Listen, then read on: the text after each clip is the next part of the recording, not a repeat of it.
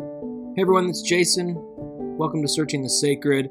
You are listening to episode two of our series on Ruth. We are slowly making our way through this dynamic book that has such timeless truths to teach us about what it means to be human, the way we navigate hard things, the way we navigate loyalty, the faith, trust, the way we navigate community. And so we are excited to continue this conversation and to ask you to join that conversation by becoming a patron of this podcast, going to patreon.com, search Searching the Sacred, and once you become a patron for as little as a dollar a month, we are making a discussion guide available each week with a new episode of this series. So join us on Patreon, become a patron, get the discussion guide, open it up to friends and family to discuss further these episodes. We're excited to go on this journey with you. So thanks for joining us on Searching the Sacred. I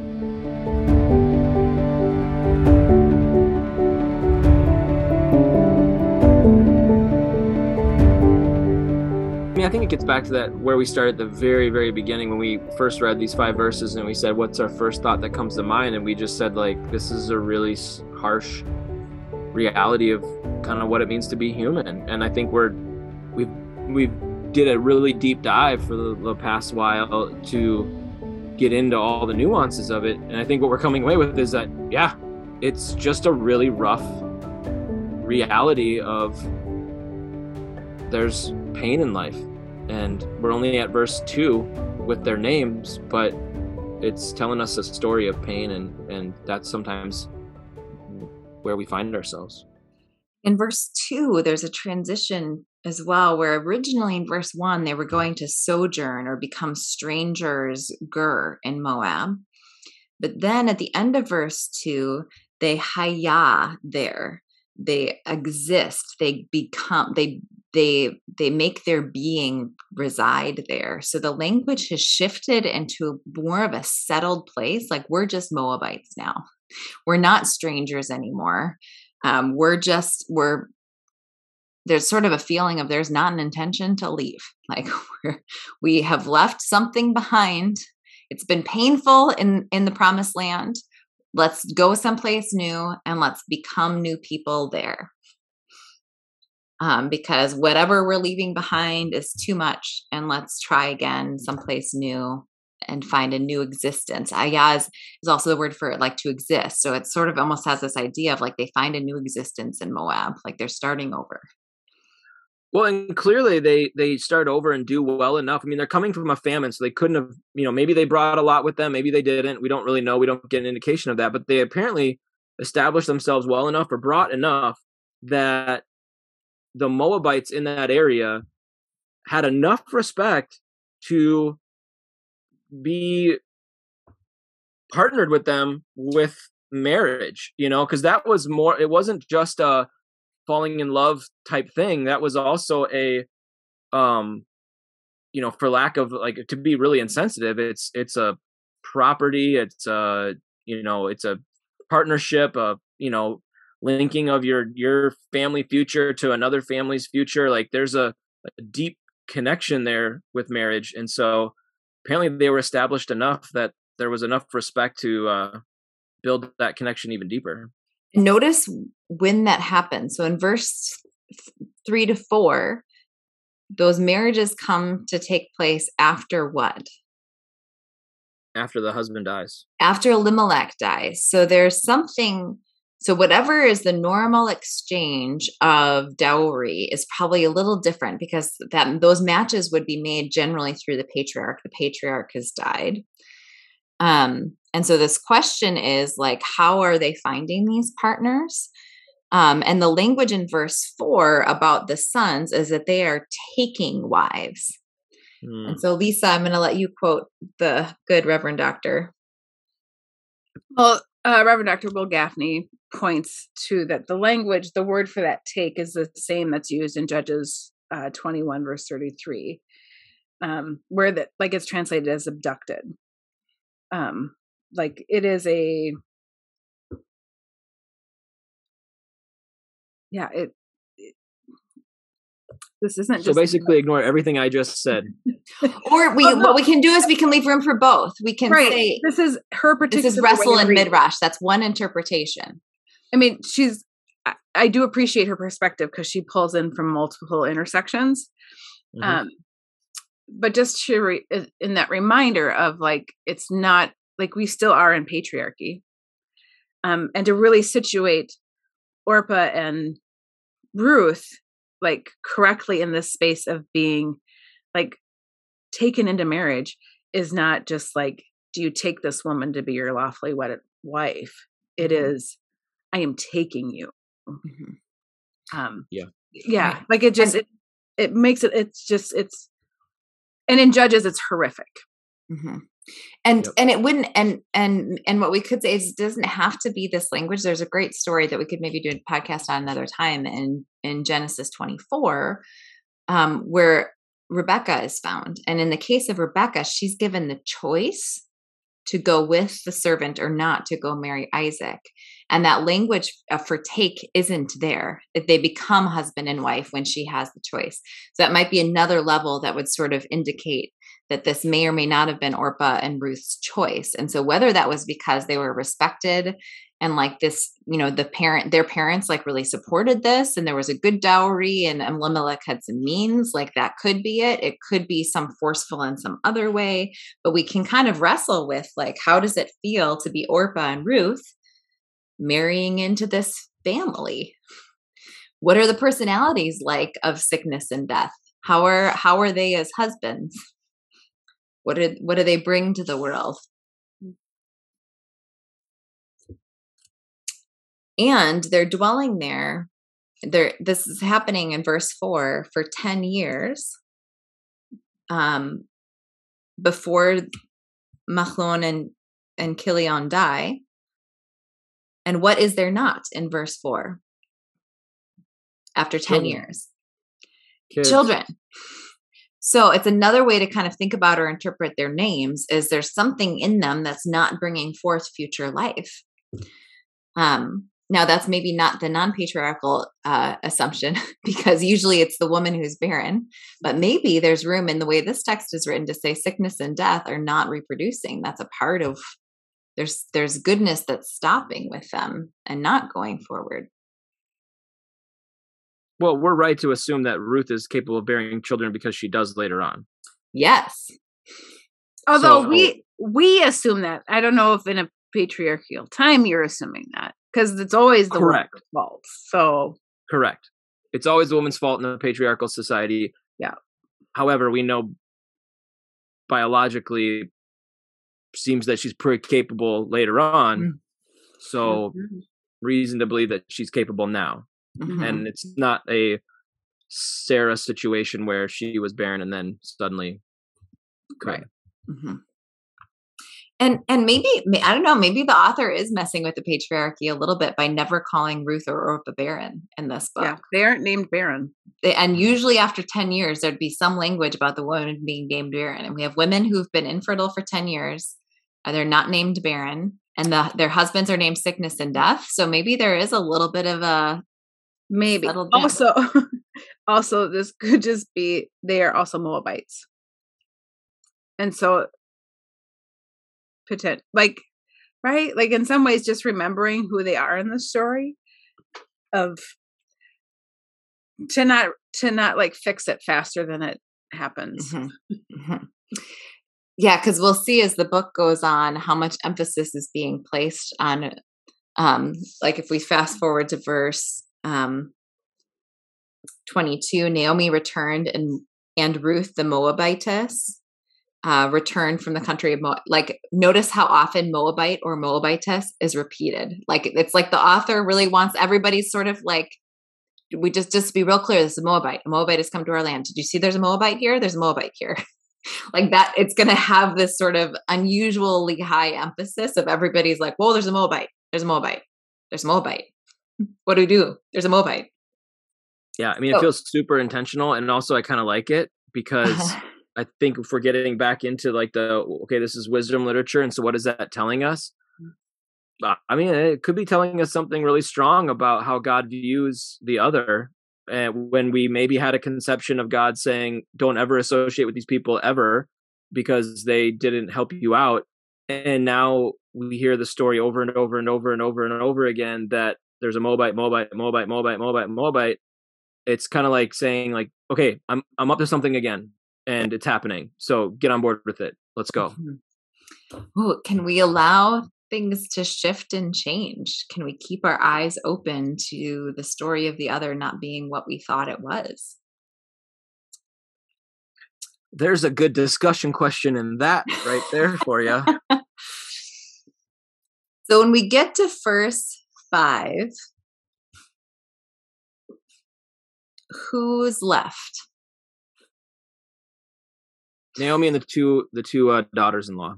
So we in all of the story of loss, it's just worth pausing to say we have an Israelite widow living in Moab with her two daughters-in-law who are both Moabites. And what, widows. And widows. Two we have one Israelite widow and her two daughters-in-law who are two Moabite widows. Let's think about what that means for each of them and all of them in a patriarchal ancient society. What position are they in? I mean, it's about as bad as it gets, right? I mean, you don't have many rights, you don't have many freedoms, and I mean, it, it's it's all it's near near hopeless. Mm-hmm. and you're you're really between a rock and a hard place because not only are you all widows, you're all widows from two different cultures and people groups and religions of like where do you go for help? How do you navigate? How do you navigate this? Do you stay together? Do you separate? Do you where do you find those resources? Do you go back to Orpah and Ruth's house? Do you well, it's also like it's it's that uh, on top of like age and your ability to produce. Mm-hmm. So, like, Naomi is too old. So, like, there's an age thing happening there. And for the women, they have not produced children. So, whether we know they eventually will at this stage, they have not. So, there's like this complexity in it, not only just being, I don't know, I feel like I feel women of color name like being being the least thought of, but then adding all the uh, like it's like adding everything that makes it difficult to be human and lumping it onto this group mm-hmm. because they're a group. They might even be mm-hmm. better off being individual. Um, which is what Naomi does, right? Right. Naomi recognizes that they're better off not doing this together because it's not going to work out for somebody. Like it really, it really shouldn't work out for somebody because you're either going to be a widow in a foreign land um, or you're going to be a widow in your own land. And and and so it's better to be a widow in your own land with your own family to hopefully help you, as opposed to a widow in a foreign land. And so she makes that decision to say, you guys should go back to your family. Hopefully, not knowing. I mean, we don't know the Moabite customs. Maybe they can remarry. Maybe they can't. We don't know. But like, um, you know, she's hopeful that they can and they can be provided for. But yeah, I mean, I think separate is the smart route. Mm-hmm. Which actually says a lot. Mm-hmm. Like, when is it actually better to be without a person? Mm-hmm. When it comes to survival. And I don't know, like, that just feels.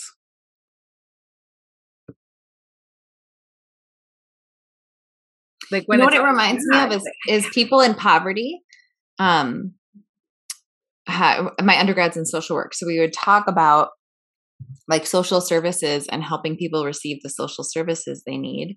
And people in poverty are better off not getting married, actually. Yeah. Because when they get married, it actually reduces the things available to them. It does not help people in poverty to get married, it hurts them financially. And so we had to have classes to talk about our own like judgment, like that we might have towards somebody based on our own context of what right and wrong looks like, and push us to put ourselves in their shoes of like we are just living paycheck to paycheck. We can't afford any cuts. And if we get married, we actually lose money. Um, but for a lot of us from a different socioeconomic place than that, it helps us to get married financially. If and, and then there are other people where marriage hasn't even been accessible for a long time because it's been, um, you know, held in this cis- heterosexual place. But but like to say it's help doesn't always come in the form we think it comes in and part of that is is the way that we see things through our own privilege of like oh in my life it helped to do this it helped to partner mm, partnership doesn't always look the way we think it will look in a way that's actually helpful when you're actually desperate. Mm-hmm. Mm-hmm. Yeah, I, I really appreciate that the text. You, obviously, it it tends to, or at least our reading of the text tends to to very much glorify or appreciate Ruth's decision to stay with Naomi and to make this hard decision to like go into a foreign land that she's never been to, and as a widow not knowing what's coming next. But the text also doesn't shame Orpah for not doing that. Mm. And like I love that the text points out that they both wept when Naomi made the decision to go back, knowing that that was going to cause some form of pain for somebody. And I just think it's such a generous text towards the impossibility of the decisions that these women were facing. Mm-hmm. Um, and I, I just, I, I really yeah, I really appreciate that because mm-hmm. it'd be easy to turn this into like uh, we should all be like Ruth. No one should be like Orpah mm-hmm. because mm-hmm. she abandoned Naomi. No, no, that's not what this text is saying. Let's not do that.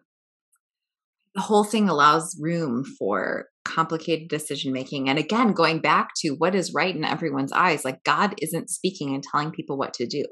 That doesn't mean people don't have intuition or the spirit isn't present, but they're having to figure it out and they're each figuring it out in their own way and saying, okay, what do we what do we do to survive? Where is God? What is where is provision? Like each person is asking that question for themselves. I mean, the weeping is kind of a jump ahead, but that means I'm just noticing as you said that, Jason. I was like, yeah, it's interesting though. They don't mention any type of mourning in the other deaths. Mm. Mm. Like mourning isn't mentioned until the women have to say goodbye to each other. Mm. Like it's like suddenly then the story slows way down. Mm-hmm. Mm-hmm. Yeah, I think that's a beautiful thing to notice is the the relationships between these women as we go forward and what has happened to forge them that they're weeping for each other and what was it like before that they weren't weeping and this really takes us into verse 6 which we didn't read, but we're kind of saying this, so it's worth just saying it explicitly that verse six puts Naomi in a position that hasn't happened yet, which is now in verse six, if it is just her and her daughters in law, she is now the decision maker. As much as things are vulnerable and, and hard, in a patriarchal culture, this is the only time she's the decision maker, is when it's a house full of widows. And so we get to see in a new way what these widows are doing when they have the autonomy to make their own decisions. Where do they want to go? What do they want to do? Who do they love? What who, where are they looking for life? We haven't gotten to see them yet because the the men have been making the decisions. Now we get to see the women making decisions. And we get to see in verse 6 that when Naomi is in that role, the first thing it's saying about her is that she hears that the Lord has brought bread. Which brings us back to verse one. And like when Naomi is listening, she's hearing something different than what the reality was. So, what if what if a whole nother kind of narrative to add to those five verses is that they never had to leave? It was how Elimelech was seeing it. Maybe it was never how Naomi was seeing it. Maybe Elimelech named his kids. Maybe Elimelech dragged Naomi out. And when Naomi's in this position of making a decision, she's like, I hear that I hear that God is with the people. I hear there's bread. Like I want to go where God is.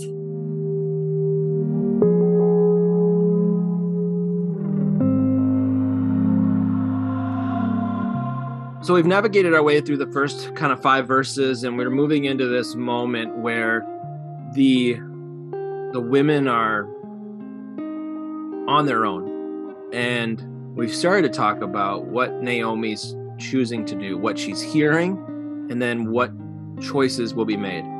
And to kind of set us up for this next iteration of the book of Ruth, Lisa's going to read to us verses 6 through 9 or 10 to kind of get us headed in this direction. All right. Um, verse 6. Then she started to return with her daughters in law from the country of Moab. For she had heard in the country of Moab that the Lord had considered his people and given them food. So she set out from the place where she had been living, she and her two daughters in law, and they went on their way to go back to the land of Judah. But Naomi said to her two daughters in law, Go back, each of you, to your mother's house. May the Lord deal kindly with you, as you have dealt with the dead and with me. The Lord grant that you may find security, each of you in the house of your husband. Then she kissed them, and they wept aloud. They said to her, No, we will return with you to your people.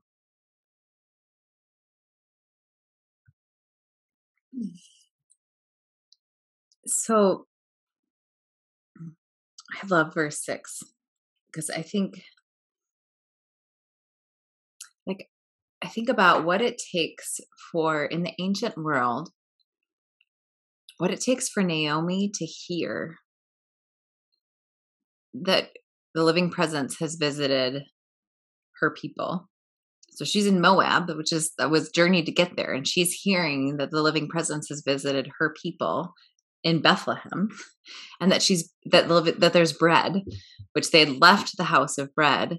But I'm just thinking about all it takes to hear that, like not just like logistically, though logistically that's also a thing, like what it takes to stay open to that after all of this sorrow and loss that we read about and all of this distance and all of this everything like for her to hear feels unique and powerful to me. Like i don't know if i would hear. I think i, I don't i feel like i would maybe be more cynical or something would be blocked.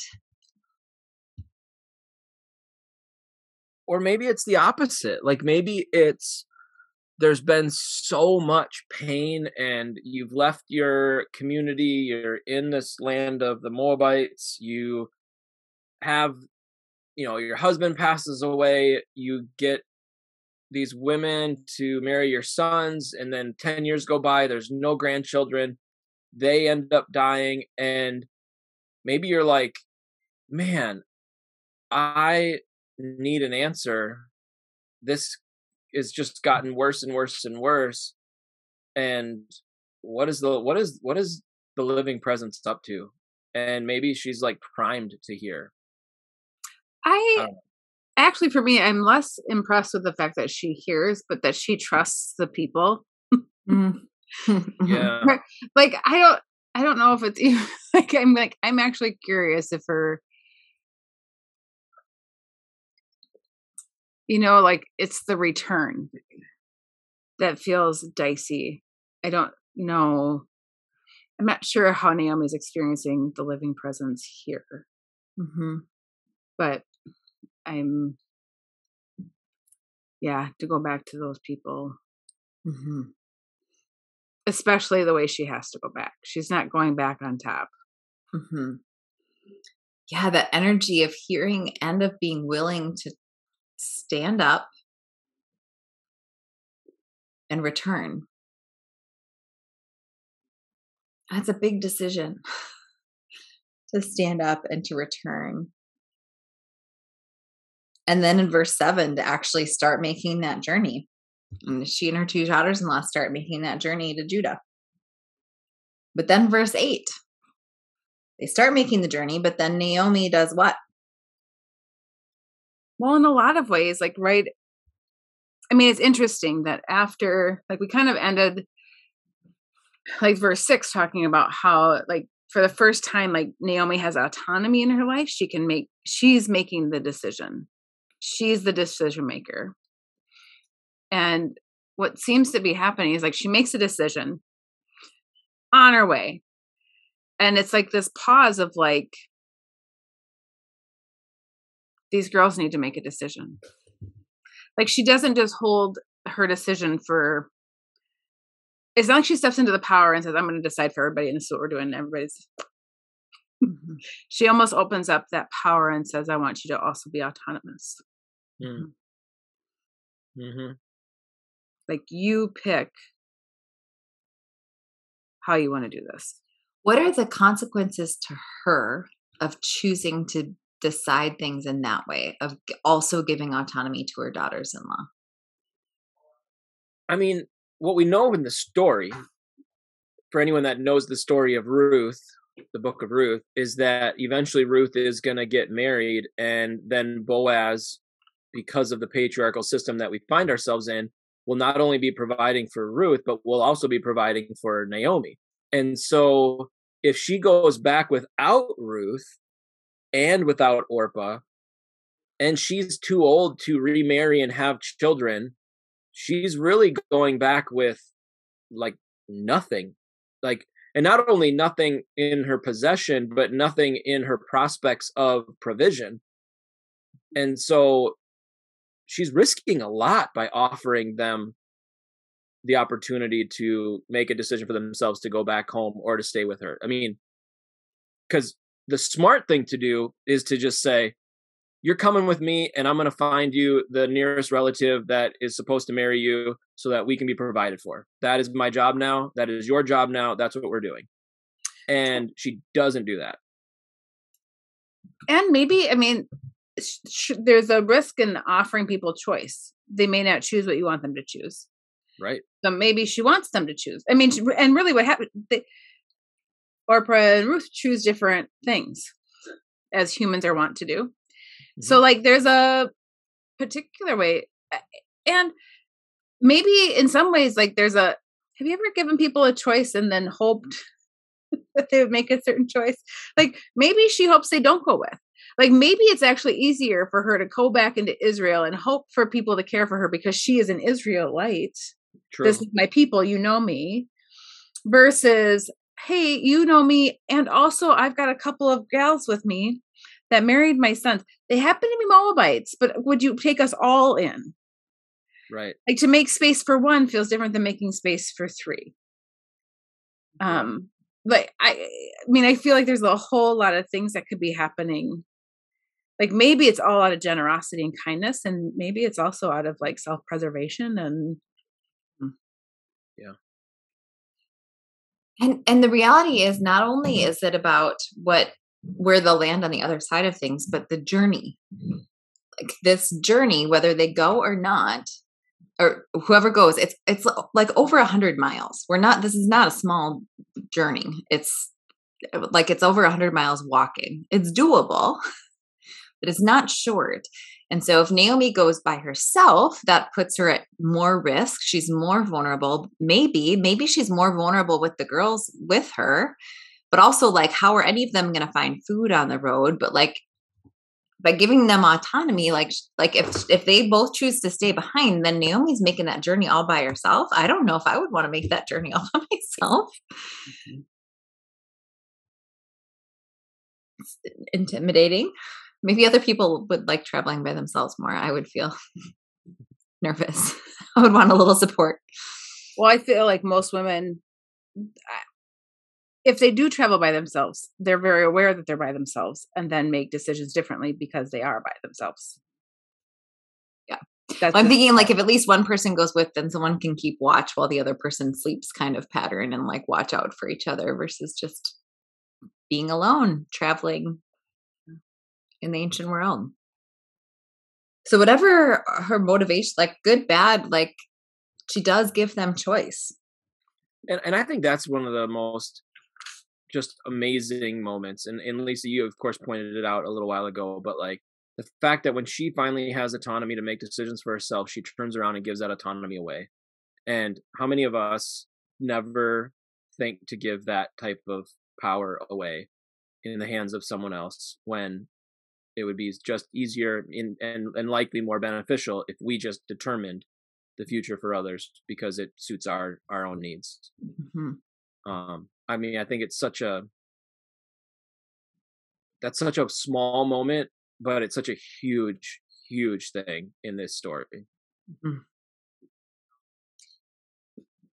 And I love not only that she gives them choice, but how she gives them choice, what she says to them. So let's look at some of the language in verse 8 and 9. Um, So she says, Go and return or turn back. It's a shuv, it's the same word that was being used for her turning back to Judah, to your mother's house. And the Lord, the living presence, the specific name of God for her people, make or give you or fashion chesed with you. So, um, as you have dealt with the dead and with me. So she's saying something really significant here. She's saying her blessing is that God brings them chesed in the same way that they have brought chesed to her sons and to her. Chesed is a very specific Hebrew word about faithfulness, mercy, compassion related to covenant faithfulness. Lisa, do you have that definition handy from the book?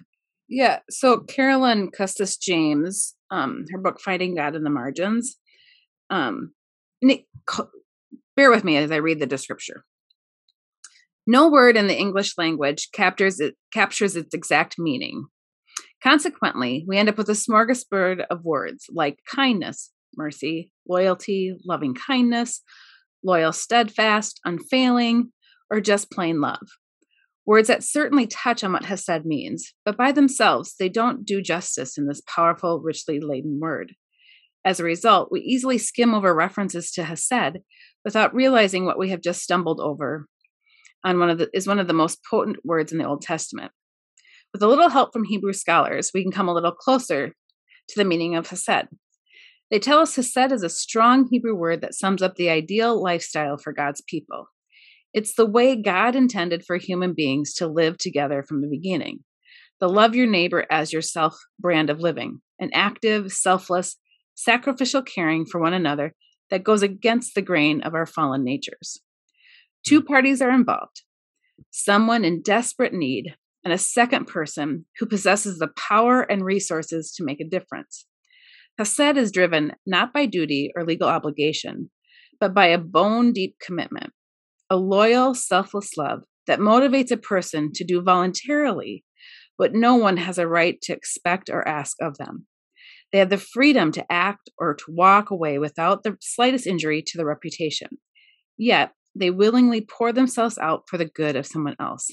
It's actually the kind of love we find most fully expressed in Jesus. In a nutshell, Hesed is the gospel lived out. Oof, that's good stuff.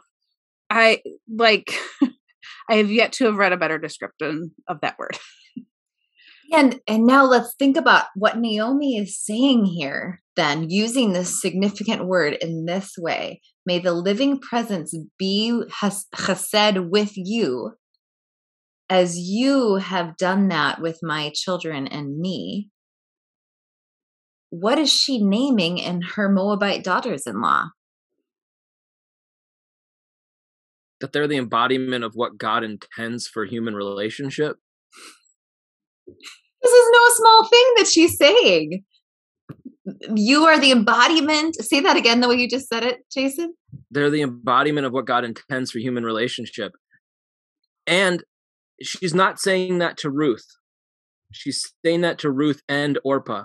So again, I want you know, like I think we tend to glorify Ruth, and rightfully so. The book's named after her. All the good stuff that she does.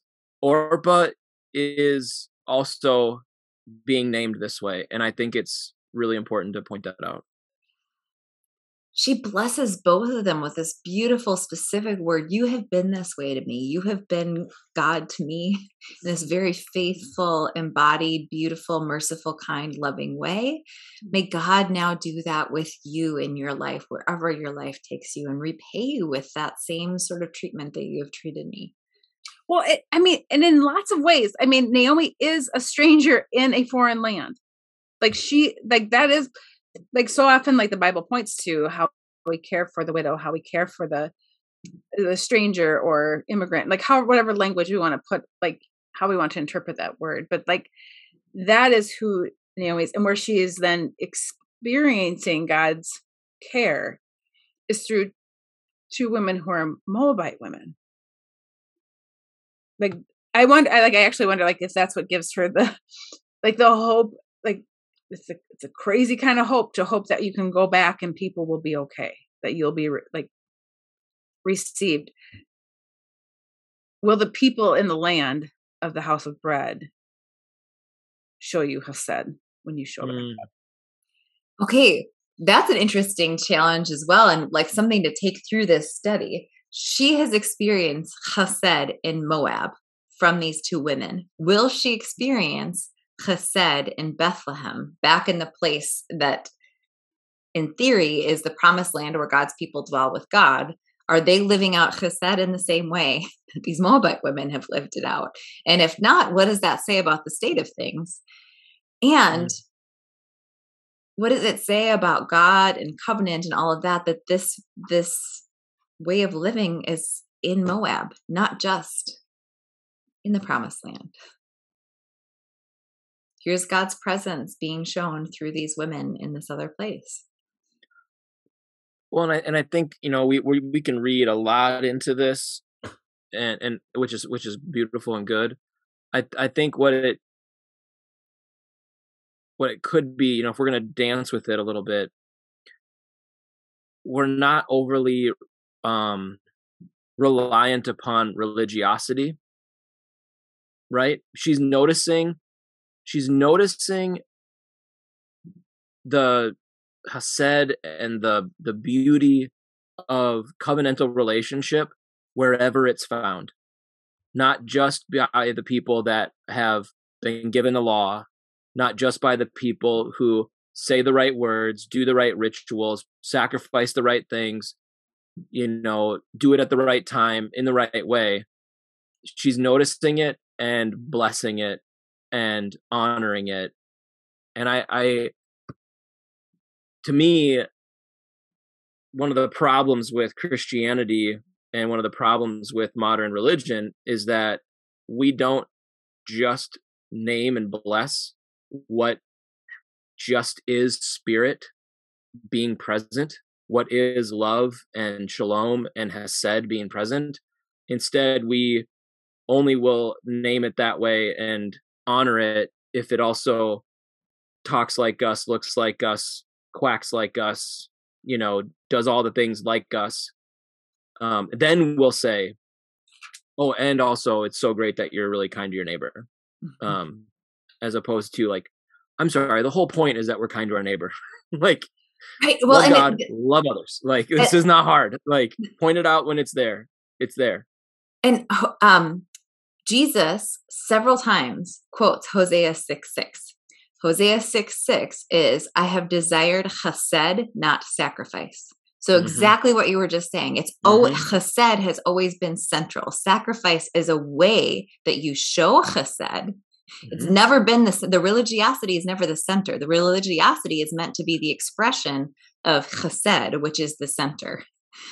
Um, let's get the right thing, put the put the right thing in that right spot.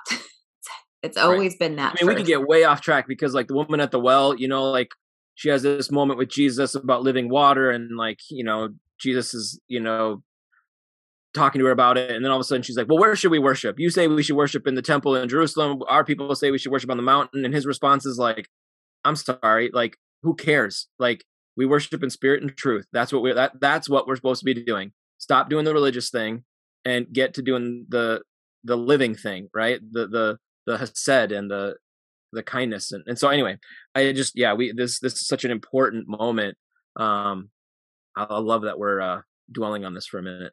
Well, and actually, I, I'll go to that story for a second with you because I, I, I, I wonder in that story if Jesus is actually doing something deeper than we tend to give him credit for, which is trying to be a part of healing these multi generational wounds between the Samaritan people and the Judah people of Judah.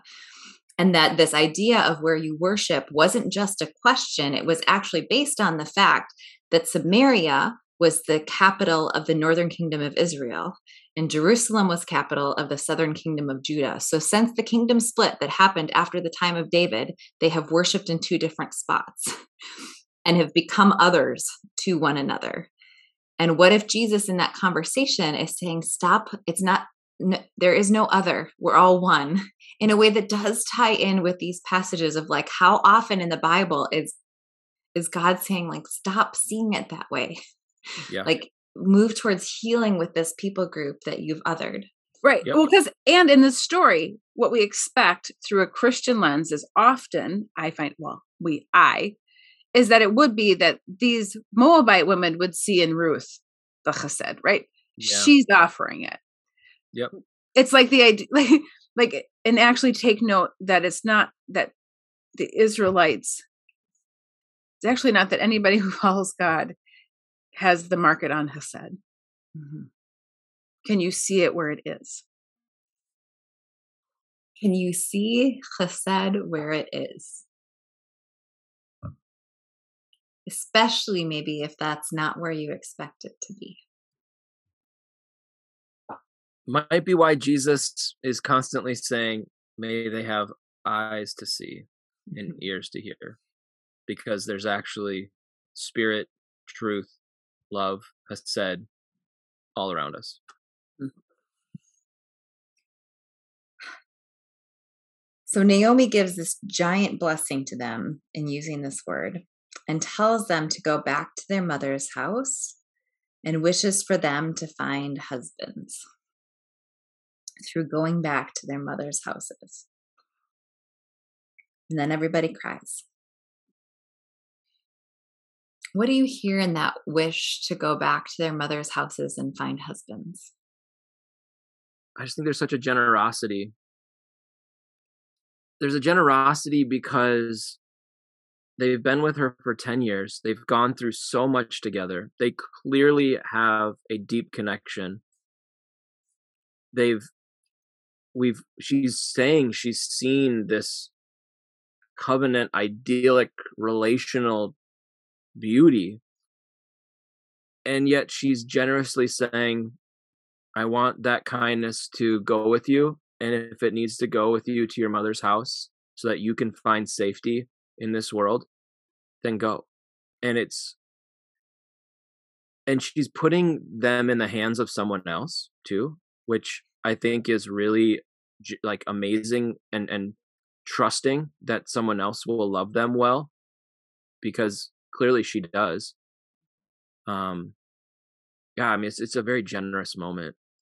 Well, it's really interesting that she chooses the language of mother, Yes. mother's house.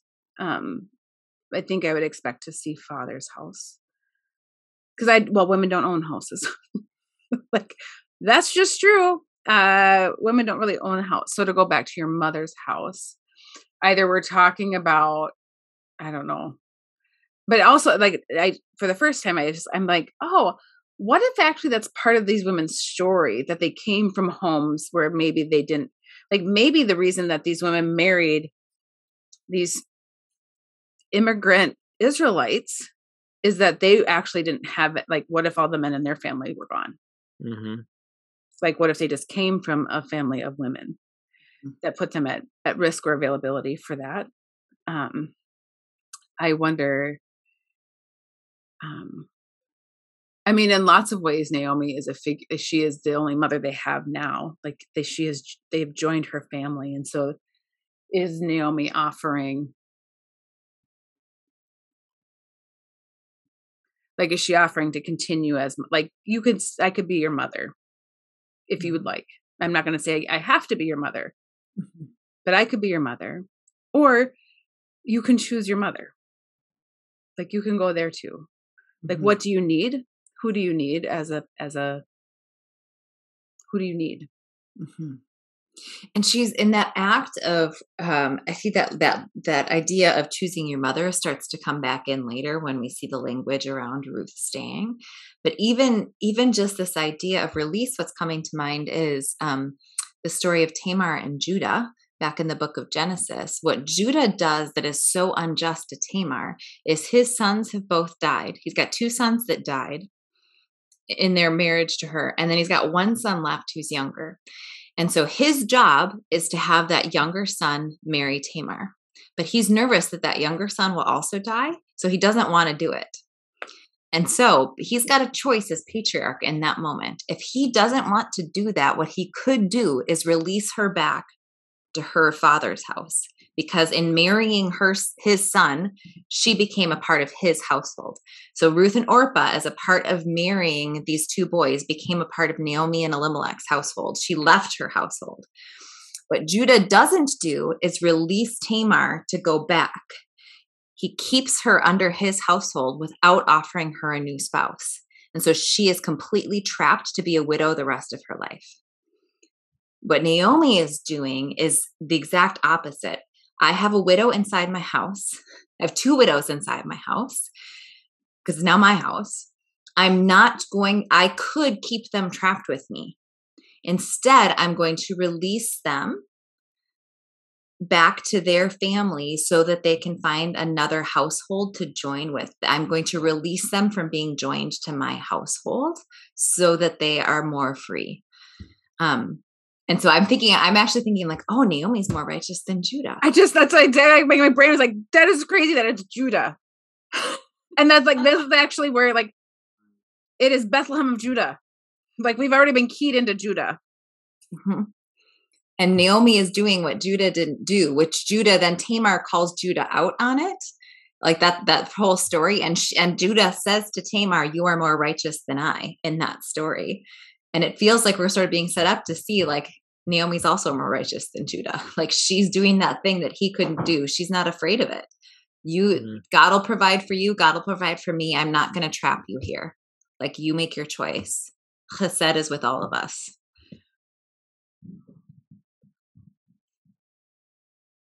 And so the first response to that her her giving them this choice, and maybe it's even because she says such beautiful things. In verse 10, they both say, What?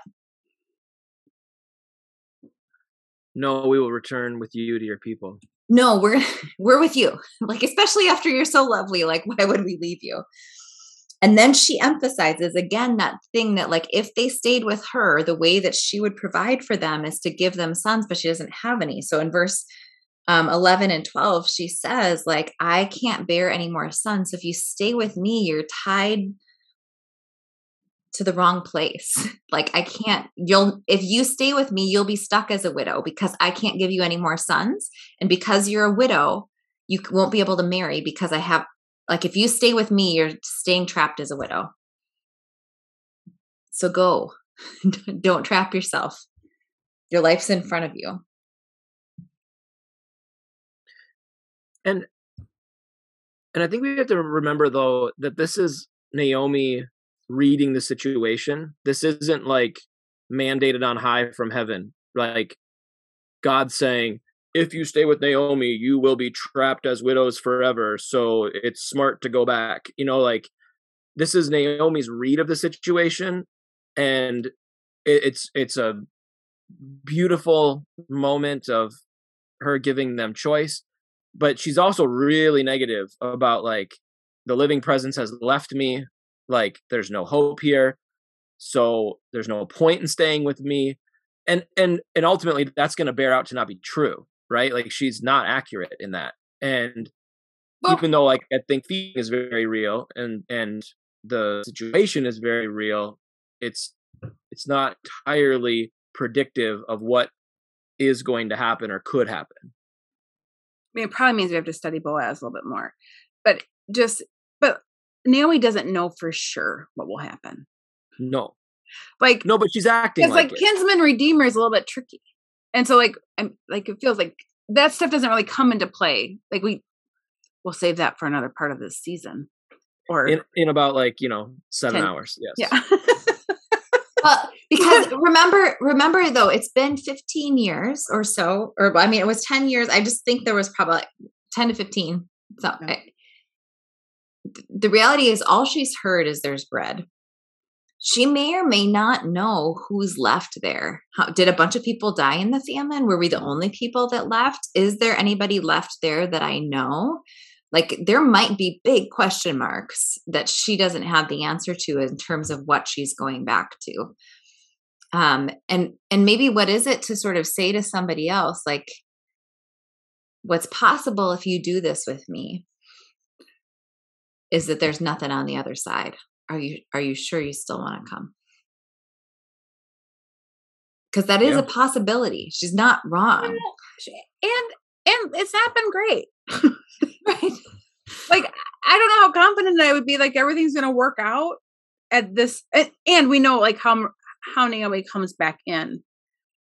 Like there is she has lived through like awful. Whatever it is, it's awful.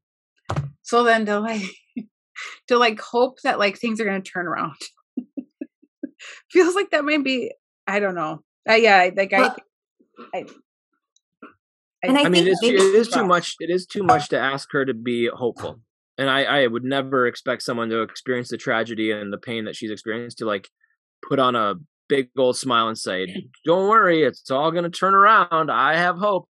No, not at all. Um, but but like the way she's describing it, um, is is obviously hopeless, and that the Lord has cursed her, and um yeah and so I, I, think that she's painting it a certain way because she has to because she's that's all she knows. Um but it's also not fully accurate you know and and that's part of people's that's part of pain right? Anytime we go through pain on a tragic level we only can see through that lens very limitedly. I mean we can't see the hope on the other side or the possibility. We don't want to hold out for it because we don't want to be let down one more time and so like i don't blame naomi here. I'm just saying like there's there is more than one way to approach this moment and and Ruth does approach it differently. You know, we're going to see her have hope. Um, you know, whether it's just hope through loyalty or whether it's hope that they'll be okay. Like whatever she has, she has some hope. Um, where Naomi can't. Well, I I mean, it's maybe another study for another time is thinking about how we think about hope. Um, but I'm I, I kind of want another word here because we tend to associate faith or hope with positive feelings or positive language. I believe God's going to turn everything around.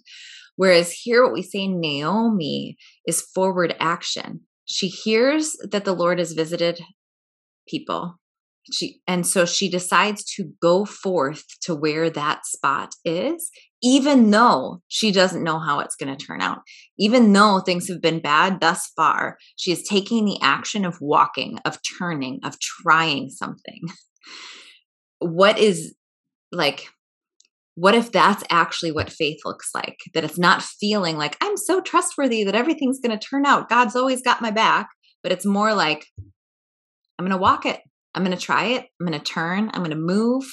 Like she's action oriented with some real honest language about things yeah. not turning out. But that I, I want to give her credit for like, if that's sort of giving us this glimpse of the inner world while she's still taking forward action. and what is it to do it anyway? To do it scared, to do it cynical, to do it yeah. mad. I mean, it's superhuman, right? I mean, like, like I think at some level, Naomi is the most one of the most human characters we get, just trying to survive. And she kind of names like, if I had hope, like eh, she doesn't have hope. She uses tikva and like saying like, if I had it, but like like it actually it I, it's actually a curious thing for me to think about of like god what if she didn't hope for anything going back? Like she's just going back. And what if that's enough? What if it's enough just to make the turn and walk? Hard here hard there. I'll take that hard mm-hmm.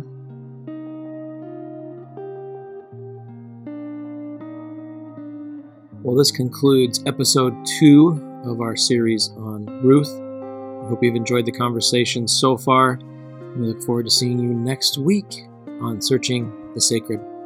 Have a great week, everyone.